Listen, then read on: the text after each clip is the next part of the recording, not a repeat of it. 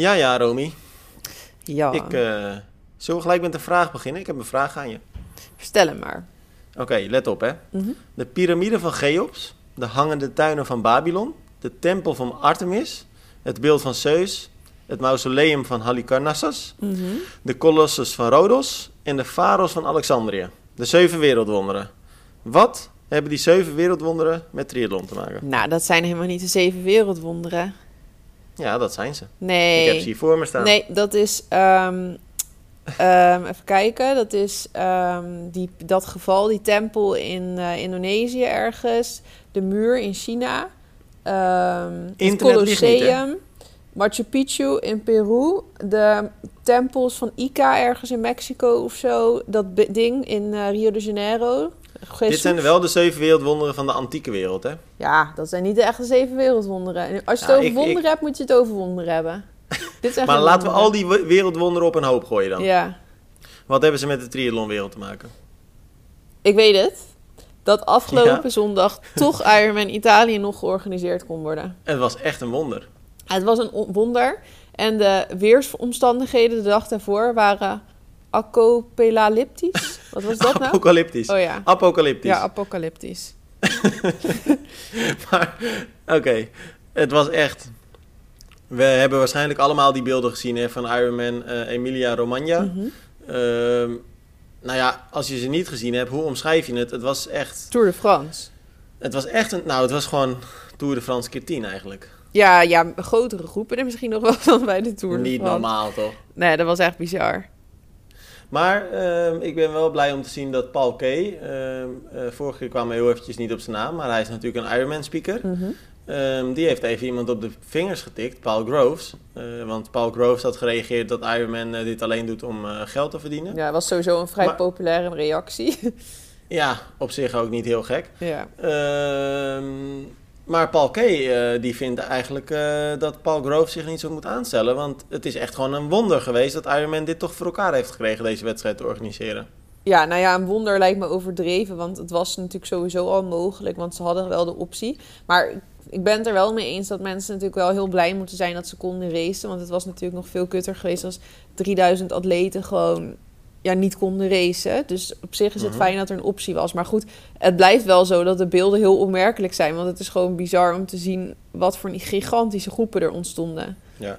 Tessa Kortekaas, die reageerde ook. Hè? Die zei van, nou ja, wees blij dat ze in ieder geval uh, konden racen. Ja. En aan de ene kant denk ik, ja, dat is helemaal waar. Aan de andere kant, ik vraag me af of je dit nou als atleet wil. Want dit voelt ja. toch ook niet echt als racen. Nee, dat is inderdaad ook niet leuk.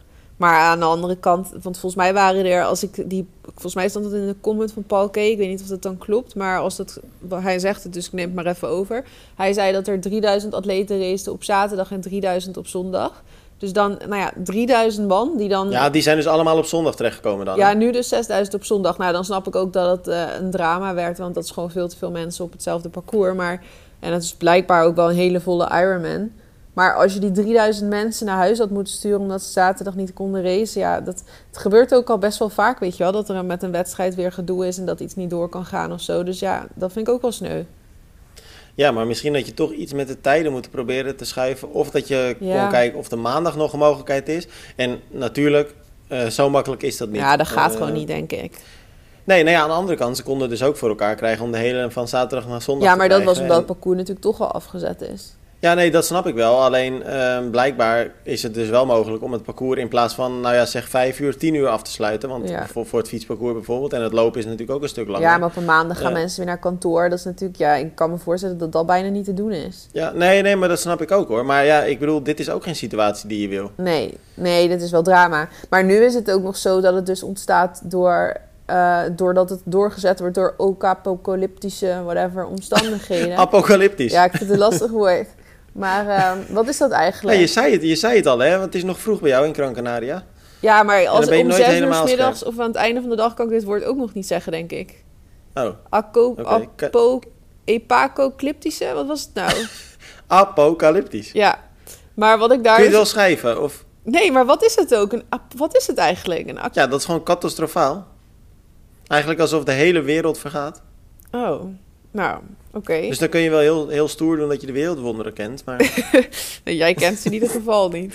Maar ik bedoel, ah, ja. nu, nu konden ze dus niet anders. Normaal, kijk, je nee. hebt ook bijvoorbeeld Ironman Barcelona. Één grote steerwedstrijd.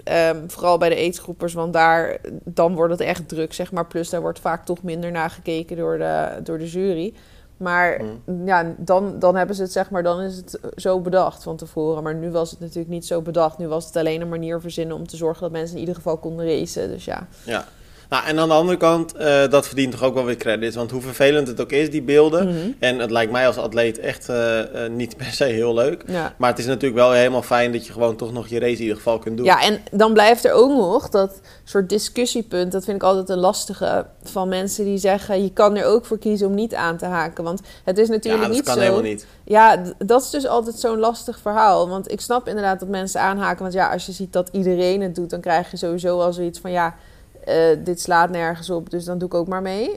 Aan de andere kant, als je echt voor jezelf race... en zeker als agegroeper gaat het je voor... ja, nou ja, trouwens, tenzij je heel graag naar Ironman Hawaii wil of zo... maar over het algemeen race je gewoon echt voor jezelf... en gaat het niet, maakt de positie dan dus iets minder uit... tenzij je een kwalificatie wil.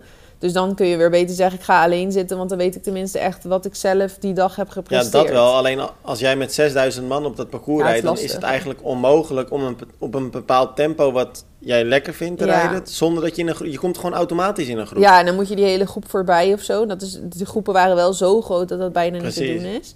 Dat kan gewoon niet. Nee, je, je, het kan, maar het kost je veel moeite... en het zorgt ervoor dat je alsnog niet de race rijdt... op de manier zoals je hem normaal zou willen rijden. Nee, nee. Ja. Nou, het is wel echt... Ik zit ondertussen nog eens naar die beelden te kijken. Het is wel echt... Uh, het is echt het is erg. Echt nog, ja, het is echt niet normaal. En het is ook nou. niet alsof het nou zeg maar een moment was dat per se super erg was. Want ik heb de beelden van de livestream een beetje terug zitten kijken. Nou, het duurde niet lang of ik had dit bij elkaar gezocht. Want je moest gewoon een paar keer even op een random plek klikken. En eigenlijk aan één stuk door ja. zag je uh, groepen wel voorbij komen. Maar je kon ook, ook zien dat... Ook wel mooi er... dat dat dan gewoon vol in de livestream te zien is. Ja, maar ze konden daar dus gewoon ook echt denk ik niet omheen. Ik had wel het idee nee. dat af en toe probeerde die camera een beetje alleen zo die kop... Uh, vrouw was het dan? Volgens mij, er was ook helemaal geen mannenrace natuurlijk. Nee, alleen een vrouwen. Ik denk ook, ik heb inderdaad. alleen maar vrouwen gezien inderdaad bij de pro's. Nee, maar klopt. Die leek dan wel alsof ze die een beetje probeerden echt zo uit het beeld te halen. Dat ze dan een beetje van de zijkant filmden. Maar het was een nou, heen en weer parcours. Dus ja, je zag iedere keer toch wel weer ook die groepen voorbij komen. En, want ik heb de wedstrijd niet op de livestream bekeken. Waren die vrouwenpro's dan ook constant die groep aan het inhalen? Uh, Nou, dat viel eigenlijk wel mee op het moment dat ik keek. Maar misschien kwam dat omdat dus dan die groepen toen tegemoet kwamen. Dus dat dat op een bepaald punt in de wedstrijd was dat ook... Want ik heb denk ik na... Ik had zeg maar vanaf deel twee van de livestream. Dus dan zijn ze al wel wat verder trouwens met fietsen. Maar ik weet ja. niet, misschien dat er zeg maar op bepaalde punten dat het nog meeviel voor die vrouwen. Maar ik denk op een gegeven moment dat ze dat wel gehad zullen hebben. Oké. Okay. Hey, over Tessa Kortekaas gesproken. Was mm-hmm. uh, de enige Nederlandse prof aan de start... Mm-hmm. Uh, was geen succes. Had een zware dag. Lag al met het zwemmen tien uh, minuten achter. Mm-hmm. Uh, meer dan tien minuten zelfs. Op de fiets uh, liep die achterstand uh, snel op uh, tot dertien minuten. Kwam nog heel eventjes een klein beetje terug. Werd, kwam weer terug tot tien minuten. Mm-hmm. Maar toen ze eenmaal van de fiets afkwam in de laatste vijftig, zestig kilometer of zo... verloor ze echt weer heel hard tijd. Mm. En uh, in T twee had ze al zeventien minuten achterstand. En uh, tijdens de, de dertig kilometer lopen was die achterstand al opgelopen tot meer dan vijftig minuten. Mm. En toen besloot ze met nog twaalf kilometer te gaan uit te stappen. Uh, ja, heeft ook niet helemaal de jaren, hè, Tessa? Nee, eigenlijk sowieso jaren, denk ik al wel. Want nou ja, Tessa Kortekaas was natuurlijk wel de enige pro die uh, gekwalificeerd was voor Kona. En mm. oké, okay, ze ging niet, want Kona ging niet door. Dus uh, uiteindelijk kwam ze op Saint George. Maar dat was natuurlijk wel, uh, wel top. Ja, maar dat was natuurlijk dat is lang geleden sowieso. Want ik denk dat dat wel, nou misschien wel drie jaar geleden is dan dat ze zich daarvoor plaatsten. Want toen kregen we natuurlijk helemaal corona. Ja, dat denk ik ook inderdaad. En, en dat was ook niet echt een hele sterk bezette wedstrijd. Nee, dat was die wedstrijd, dat hebben we toen wel eens besproken, waarbij eigenlijk een ace-groeper voor haar zat. Maar die ja, was dus een ace-groeper, dus die plaatste zich niet. Maar ja, um, ja het was ergens in Azië of zo. Ik weet niet meer. Ma- Maleisië. Malai- oh ja, Maleisië. Bestaat volgens mij ook niet meer, denk ik. Ja, dat weet ik niet. Die heeft corona denk ik niet overleefd, want daar hoor ik nooit meer wat over. Maar, um, nee, ja, maar volgens mij eigenlijk sinds die wedstrijd... want dat, daar had ze dan inderdaad een goede race. Ook wel volgens mij gewoon een redelijk goede constante race, zeg maar. Want je ziet bij haar ook wel eens... want er stonden dan dus niet zo per, per se veel top, toppers aan de start... maar volgens mij had zij toen zelf ook wel gewoon een goede race. Maar mm-hmm. daarna heeft ze best wel veel moeite gehad. Inderdaad, ook heel veel uitgestapt. Ja, Ja, ja, het blijkt, blijkt toch lastig, hè? Dat, dat echt dat profniveau halen en ook vasthouden, dat is echt wel een dingetje nog. Ja, ja, dat is wel heel frustrerend als dat dan niet lukt. Hm. Iemand bij wie het ook niet lukt op dit moment, Alistair Brownlee. Nou. Die is uh, geblesseer, geblesseerd. Hij heeft echt een, uh, een, uh, een flinke... Een drama. Nou ja, hoe zeg je dat? Het is echt, echt balen gewoon voor hem, want hij uh, zet een streep door Kona gelijk. Ja, en hij, hij loopt het hele jaar ook al te klooien, want hij was natuurlijk toen in Saint George, kon hij niet racen omdat hij ziek was. Toen was hij mm-hmm. samen met uh, Gustav Iden, een van die last, last minute uh, afmelders. Nou, toen kreeg hij voor die sub zeven kreeg hij last, had hij last van zijn enkel. Kon hij die niet, race, niet racen. En nou was hij eigenlijk best wel weer in vorm. Want drie weken geleden of zo, eigenlijk heel last minute. De laatste kans was het, geloof ik, om een Kona-slot te bemachtigen. In ieder geval het laatste weekend en de laatste kans in Europa. Uh, Ironman Kalmar in Zweden. Nou, daar was hij echt weer sterk. Werd hij eerste, deed, had hij echt een goede race. Dus eigenlijk liet hij zien dat hij weer een beetje in goede vorm... Of een beetje, hij was in goede vorm. Uh, uh-huh. Ik weet niet of hij een vorm had waarmee die Bloemenveld of zo aankomt natuurlijk. Maar ik bedoel, voor, nou ja, had, had in ieder geval liet hij wel zien van dat hij goed in voorbereiding op Kona was. Plus hij, hij had dus toen um, geregeld dat hij erheen kon. Maar ja, nu is het ja, weer klaar. Ja, en vergis je niet, want hij deed dat inderdaad via Kalmar, Ironman Kalmar. En die finishte die in zeven achtendertig. Dus mm. dat is ook niet echt per se een langzame tijd. Nee, hij had toen echt wel een sterke race. Maar ik, ja, ik denk dat hij gewoon enorm veel getraind heeft altijd en nu gewoon over de zeik is of zo. Plus waarschijnlijk nog steeds vraagt hij gewoon natuurlijk enorm veel van zijn, zijn lichaam. Ik denk dat hij heel erg op het randje traint en dat dat ja. nu die ouder wordt. Nou, en zou, zou, het ook nog, zou het ook nog mee kunnen spelen dat... Um, kijk, hij is natuurlijk uh, um, tweevoudig Olympisch kampioen. Mm-hmm. Uh, heeft echt natuurlijk gigantisch veel gefocust op die korte afstand. Hè? Korte, ja. snelle, explosieve afstanden. Mm-hmm. Um, ik heb dus het idee dat, ook al is dat veel korter dan de long distance, maar dat dat veel meer belastend eigenlijk is voor je lijf. Ja, omdat je, kijk, ze doen gigantisch veel intervals. Uh, uh, mm-hmm. Nou ja, ze vragen gewoon gigantisch veel van hun lijf. Ik heb het idee dat dat zich misschien ook, ook wel aan het uitbetalen... Of ja, uitbetalen, dat, dat kost hem dus nu eigenlijk gewoon een beetje de kop, heb ik het idee. Ja, ik denk dat hij echt gewoon kapot is door wat hij altijd allemaal heeft gedaan. Dat het op een gegeven moment een keer ophoudt als het zo intensief is. En zeker, ja, sommige atleten zoeken daar altijd dat randje op. En dat heeft Alistair denk ik wel gedaan. En ik denk, wat je zegt, altijd dat echt dat felle, dat harde, dat moet je toch meer doen voor de korte afstand. Al wordt dat mm-hmm. volgens mij voor de lange afstand ook wel steeds meer echt meegenomen in training. Maar ook, ik denk ook veel onverhard lopen en zo, veel op de baan en zo, om gewoon echt super ja, snel te worden. Dus mm-hmm. misschien dat dat nu wel ja, zijn tol begint te eisen. Ja. Nou, verder was het per se niet een heel, uh, heel druk weekendje. Maar we hadden natuurlijk wel de, uh, de P T O races. De P T O en, U S uh, Open. Ja, en er werd weer met uh, tonnen gesmeten, want de prijzenpot uh, loog er niet om. Een miljoen uh, per race. Een miljoen voor de mannen en een miljoen voor de vrouwen. Mm-hmm. honderdduizend dollar voor de winnaars. En dat werden Ashley Gentle en uh, Colin Chartier. Ja, verrassende. Uh, er ten... zijn ook mensen die hem Chartier noemen. Dat kan ook. Dus, Charter. Dus mij, ja, Char- Chartier, zo wordt hij wel eens genoemd. Oh. Maar Cartier. het, ja, het is, dat is toch Cartier. Ook een horlogemerk, of niet? Ja, dat klopt. Ja. Maar hij heet natuurlijk ook gewoon Colin Chartier. Ja. Hoe dan ook. Uh, had jij uh, uh, verwacht dat deze twee atleten zouden winnen? Um, nou, eerlijk, vooraf had ik er niet per se daarop ingezet. Zeker bij Colin Chartier niet. Maar um, bij Ashley Gentle, die liet natuurlijk in Canada ook al zien dat ze heel sterk is. Maar dan toch, ja, zie je van die andere namen zoals Lucy Charles, Flora Duffy en zo, dan denk ik wel van ja, poeh, dat lijkt me wel een pittig veld om dat toch een keer in te herhalen, zeg maar. Want die waren niet mm-hmm. in Canada aanwezig, geloof ik. Um, dus, maar ja, op zich eigenlijk op, op papier liet ze, had ze al wel laten zien dat ze dat zou moeten kunnen. Maar Colin Chartier had ik wel minder verwacht. Zeker dat hij met lopen zo sterk uh, eroverheen kwam. Dat vind ik wel. Nou, lopen is natuurlijk wel echt zijn sterke onderdeel, hè? Ja, maar goed, hij liep echt met toplopers ook om zich heen natuurlijk. Ja. Z- zoals ja. uh, Sam Long, nou ja, dat hij Ditlev kon hebben. Ja, Ditlev is sterk gaan lopen, maar ik vind Ditlev er niet uitzien alsof je nou denkt van goh, dat is echt een toploper. Top loopt nee, maar dat nu. Is wel een beetje zijn kracht aan het worden. Ja. Want hij zei ook vooraf van iedereen onderschat ja, mij altijd. Ja. Maar ondertussen heeft hij, uh, liep hij nu... Hij, kijk, hij heeft rood gewonnen. Hij mm-hmm. liep nu uh, Sam Long nog voorbij in de laatste meters. Dus hij werd tweede. Ja. Um, hij heeft het, ik weet even niet meer welke wedstrijd in Amerika dat was. Uh, toen werd hij ook tweede. Toen werd hij pas in de eindsprint verslagen op die hele Ironman. Ja, Ben Hoffman. Ja, en toen had hij een ja, lekker band gehad vlak voor de wissel volgens mij of zo. Ja. Maar hij is echt wel iemand die echt goed loopt. Ja, hoor. En hij finishte nu ook vlak achter Cartier. En hij zat volgens mij met fietsen zat hij in het groepje van Cartier, denk ik, of niet? Ja, klopt. Dus dan heeft hij inderdaad laten zien dat hij heel sterk kan lopen. Maar goed, vooraf gezien had ik niet per se gedacht dat hij dat kon. Maar inderdaad, hij laat nu wel... Ze moeten wel rekening met hem gaan houden voor het lopen. Ja. Maar het is grappig, want ik vind als je hem ziet... Vind, vind ik hem er echt totaal niet uitzien als een sterke loper. Nee, nou eigenlijk al helemaal niet als een sterke atleet ook, toch? Nee, nee. Het is echt een... Ook niet als een sterke fietser. Hij lijkt überhaupt niet per se echt dat, dat je nou denkt dat het een atleet is of zo. Nee. Nee, ik vind dat echt geweldig, want hij is echt... Nou, die jongen is echt sterk, ja. Niet normaal. En zeker op de fiets is hij echt, nou ja, fenomenaal gewoon. Ja. Uh, maar je ziet het er niet aan af, inderdaad. Nee, ik vind het ook, ook grappig hoe... Hij is echt heel rustig. Altijd als je hem in interviews hoort of zo, is hij echt zo... Zeg maar, hij lijkt niet eens echt een high te hebben na de finish of zo. Hij is nee. gewoon echt super nuchter of zo. Hm. Leuk. Weet je wat ik eigenlijk nog de, de grootste verbazing vond van de P T O Open? Nou? U S Open, moet ik zeggen. Uh, Lucy Charles, en dan niet per se vanwege de prestaties, hmm. maar heb je haar zien klungelen met de bidons? Ja, ik heb een filmpje voorbij zien komen en ik dacht eerst van haar battle ding is afgebroken, maar dat was het dus helemaal niet. Nee, want zij heeft dus voor de mensen die het niet gezien hebben, uh, een bidonhouder onder haar zadel zitten. Uh, nou, ik wil niet overdrijven, maar ik denk dat zij echt een stuk of acht bidons heeft gepakt uh, over die negentig kilometer of tachtig kilometer.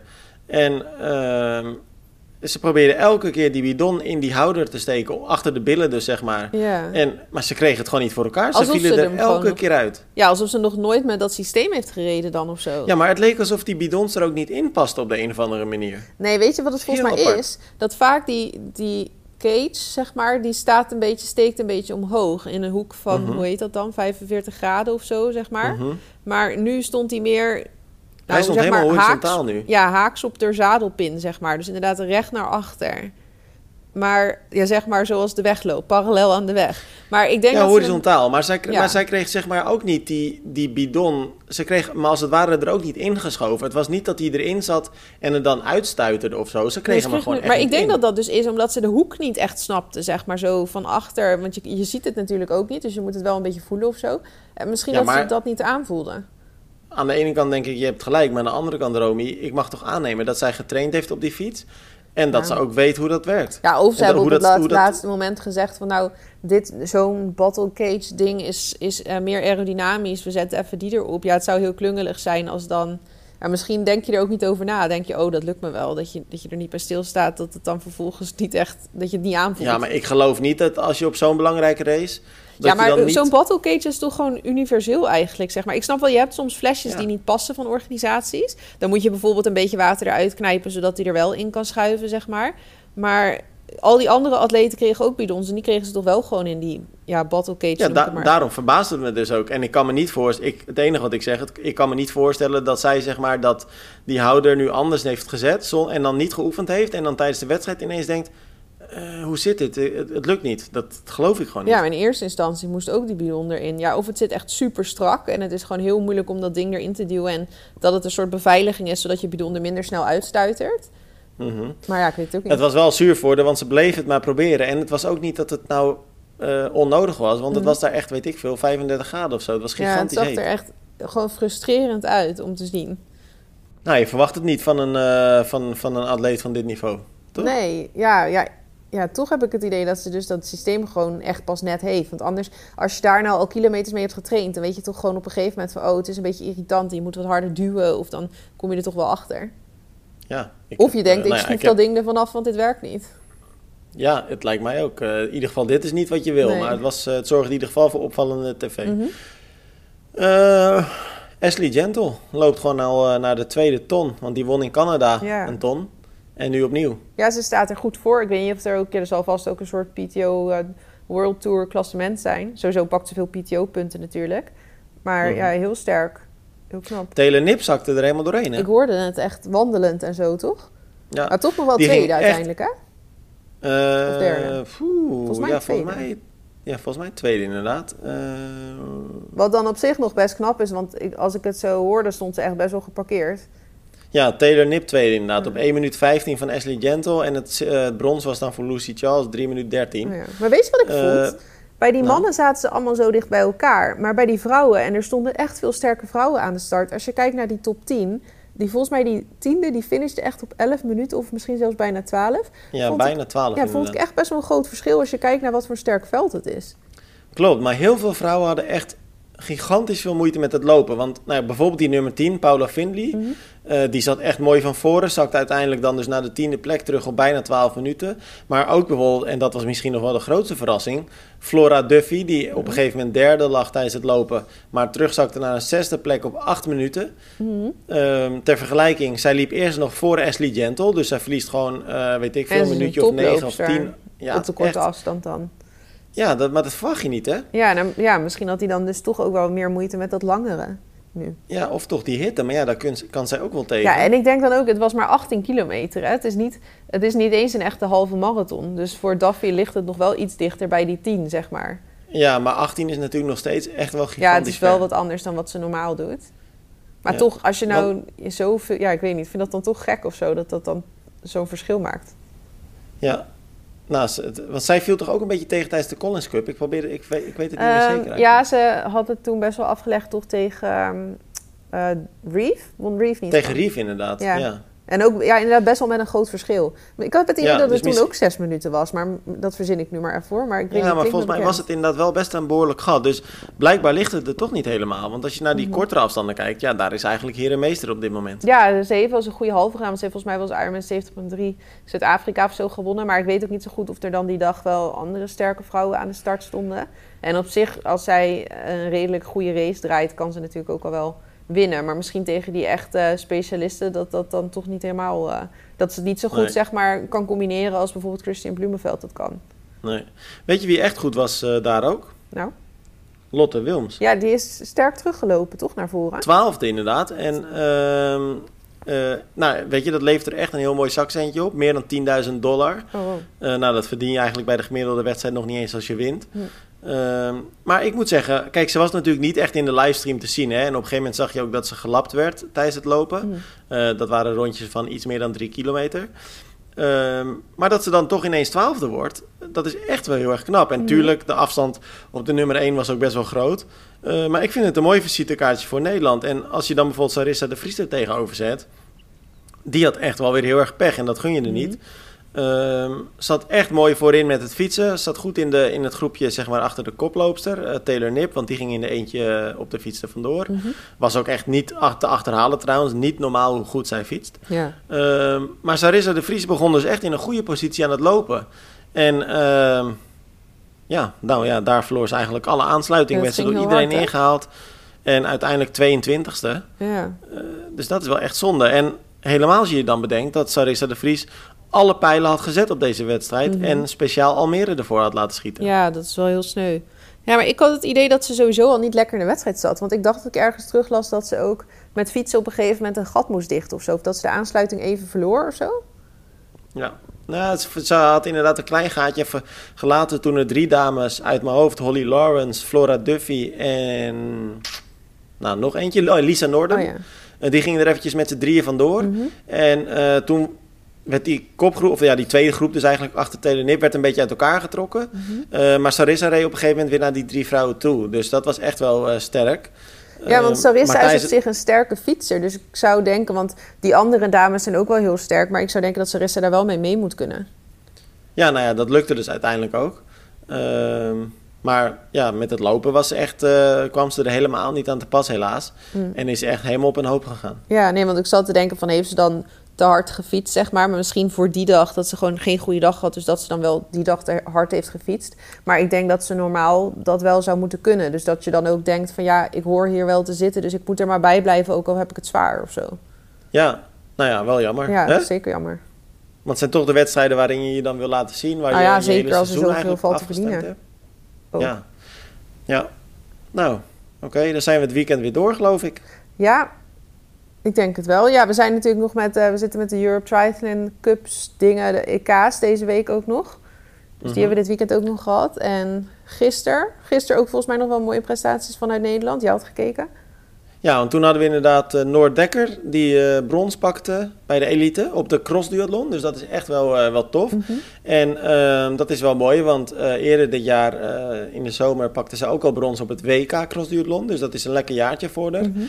Uh, en we hadden Kira Brouwer. En uh, die werd bij de junioren ook op de crossduathlon uh, Europees kampioen. Dus dat is echt tof. Mm-hmm. Maar dan moet ik er wel bij zeggen, uh, niks ten nadele van die prestaties. Maar het is nou ook niet dat het hele dikke, uitgebreide uh, velden zijn, nee. hoor. Want bijvoorbeeld Kira Brouwer, die wordt dan Europees kampioen in een veld met vier deelnemers, waarvan er eentje de finish niet haalde. Oh ja. Uh, Noorddekker, de elite was dan iets uitgebreider, maar nou, ik moet het even uit mijn hoofd doen. Volgens mij ook maar iets van tien deelnemers. Ja, volgens mij hebben we dit toen ook een keer erover gehad na Târgu Mureș. En dat was zelfs W K dan. Dat veel van dat soort wedstrijden, zeg maar, die worden helemaal niet echt sterk, ja, sterk, zijn niet sterk bezet. Want als daar. Nou, je, het, gewoon... er, er staan wel echt toppers aan de start, maar het zijn er gigantisch weinig. Ja, precies. Het is, ja, het is niet breed bezet, zeg maar. Nee. Maar toch ook, ja, toppers.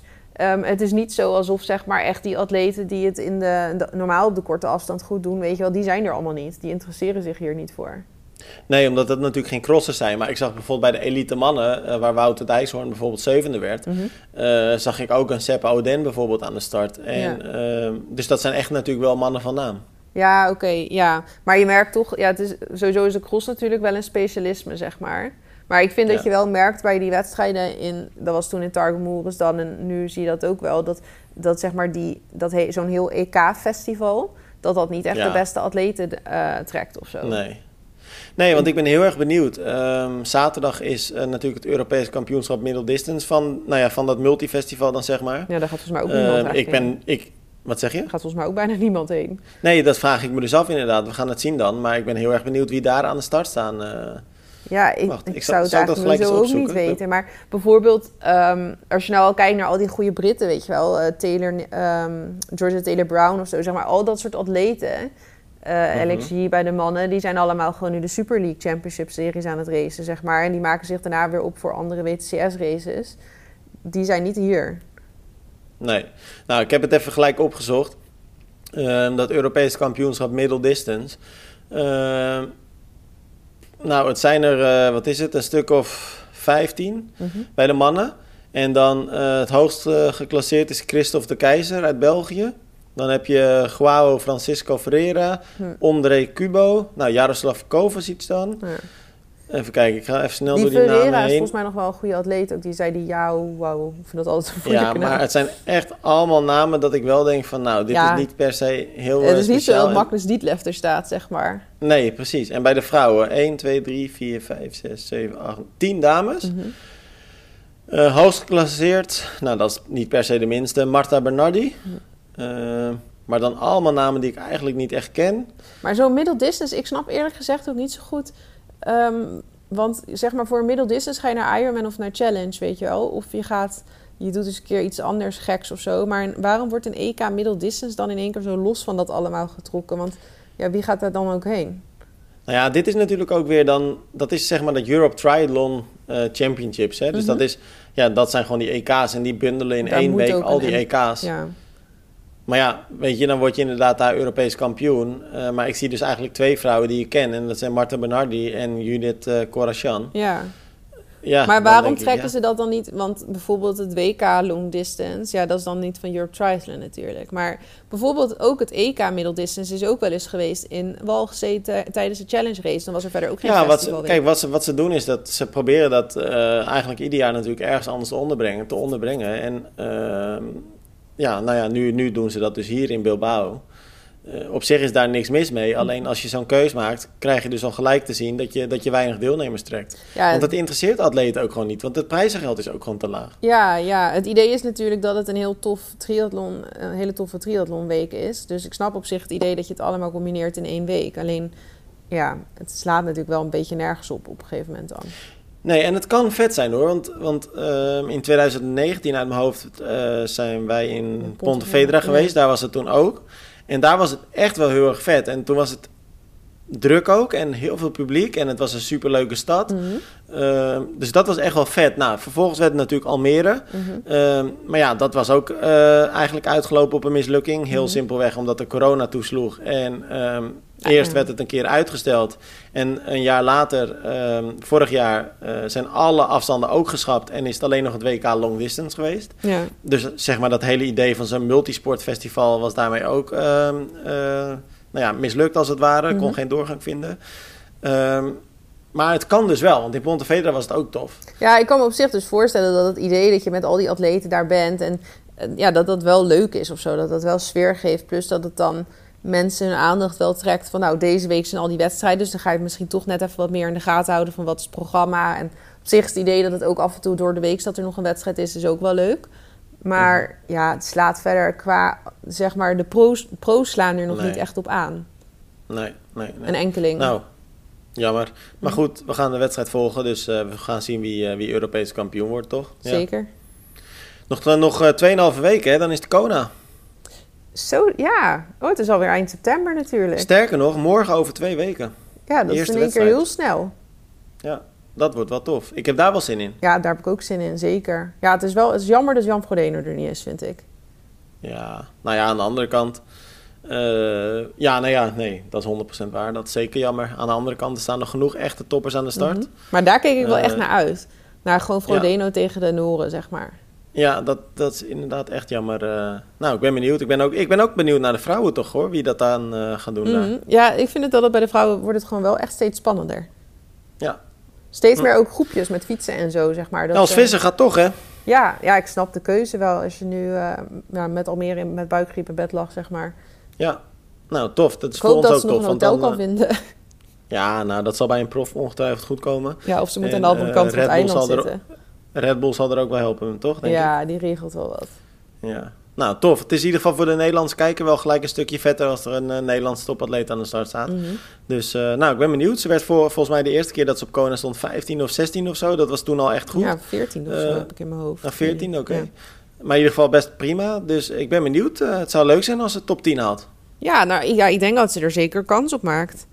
Ja. Sterker Alright, nog, ik denk nou, dat als zij een goede race heeft... dat ze het echt wel uh, ja, misschien zelfs top vijf of zo zou kunnen halen. Ja. Nou, wat we gaan doen is volgende week of uh, die week erop in de podcast... want dan zit hij natuurlijk nog net een dagje ervoor. Mm-hmm. Uh, gaan we er gewoon eens even uitgebreid uh, naar kijken... Uh, wie een beetje de grote kanshebbers zijn daar op Kona. En dan, uh, ja, want de vrouwen nou, die racen natuurlijk gewoon... op donderdag... Ja, die vrouwenrace is op donderdag en dan de mannenrace op, uh, op zaterdag. Oh, ja, gek. Tenminste donderdag op vrijdagnacht, zeg maar, en, en mm-hmm. zaterdag op zondagnacht. Ja, precies. Alright, Romy, dan spreek ik je volgende week weer. Doei, ga even de wereldwonder uit je hoofd leren. Ja, maar zorg jij dan dat je het woord apocalyptisch een keer goed uitspreekt. Apocalyptisch, nou, dat is gelukt. Goed, blijf het herhalen, hè. Doei. Doei.